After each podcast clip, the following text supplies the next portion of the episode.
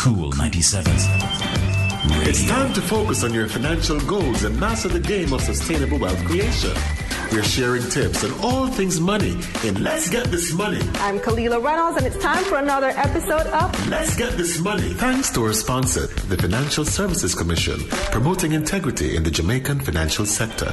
One particular investment worth 8 US cents 11 years ago could have changed your life today. Yes, you heard me right. 8 cents. That was the price of one Bitcoin when it first hit the market.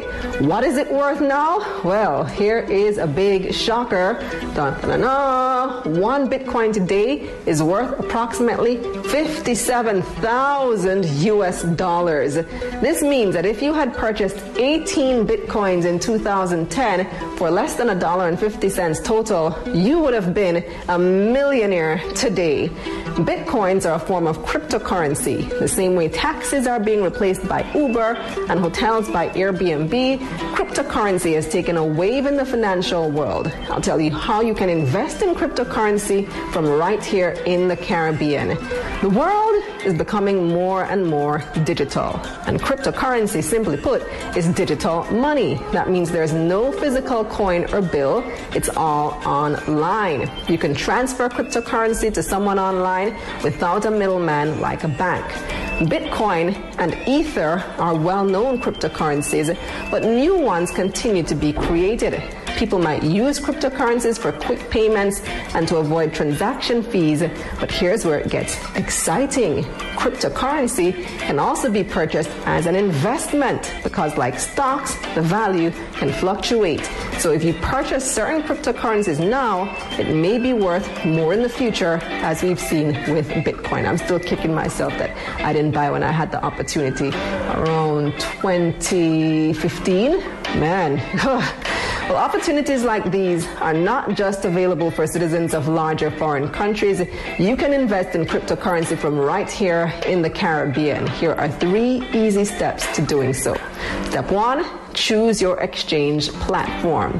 Firstly, to buy or trade cryptocurrency online, you will need an online exchange platform. There are a range of platforms that Caribbean citizens can use to buy or trade crypto. The most popular include CEX.IO, there's Kraken, there's CoinMarket.com, Coinmama, and local Bitcoins.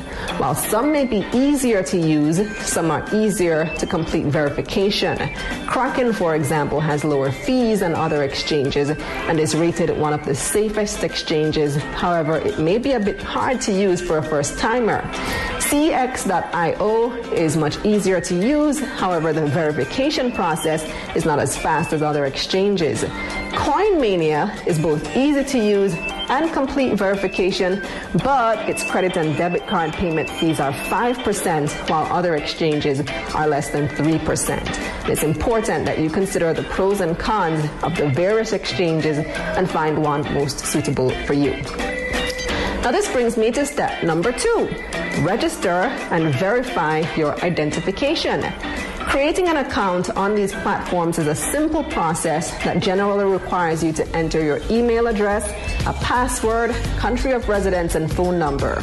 Your email address is then verified, and voila, you have an account.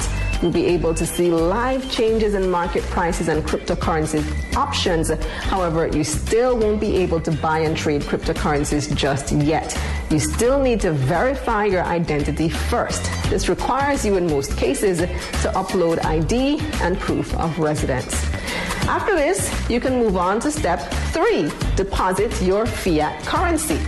So, what is fiat currency? It's just regular money, to put it simply. It's your conventional money. It's the money that has attributed value because, well, the government declares it legal tender. Now, depending on the payment method, this step can take minutes, all the way up to five business days if you want to deposit using an international bank transfer. Choose debit or credit card payments if you want to skip the funding process and are willing to pay a bit more in fees since there are extra charges associated with credit card use. It's important to research the fees associated with each payment option to help choose an exchange or to choose which payment option works best for you. Once you've chosen an exchange and connected a payment option, you can now buy Bitcoin and other cryptocurrencies. You can also withdraw money from your trades and purchases, or you can transfer it to an international stockbroker account. If you're using an online broker to invest in foreign stocks, you also have the opportunity to transfer money from your cryptocurrency account to your stock account. That's it for this episode of Let's Get This Money. Let's get this money. Thanks to our sponsor, the Financial Services Commission, promoting integrity in the Jamaican financial sector. Let's get this money. Wednesdays and Thursdays at 7:30 a.m. on Cool 97 FM.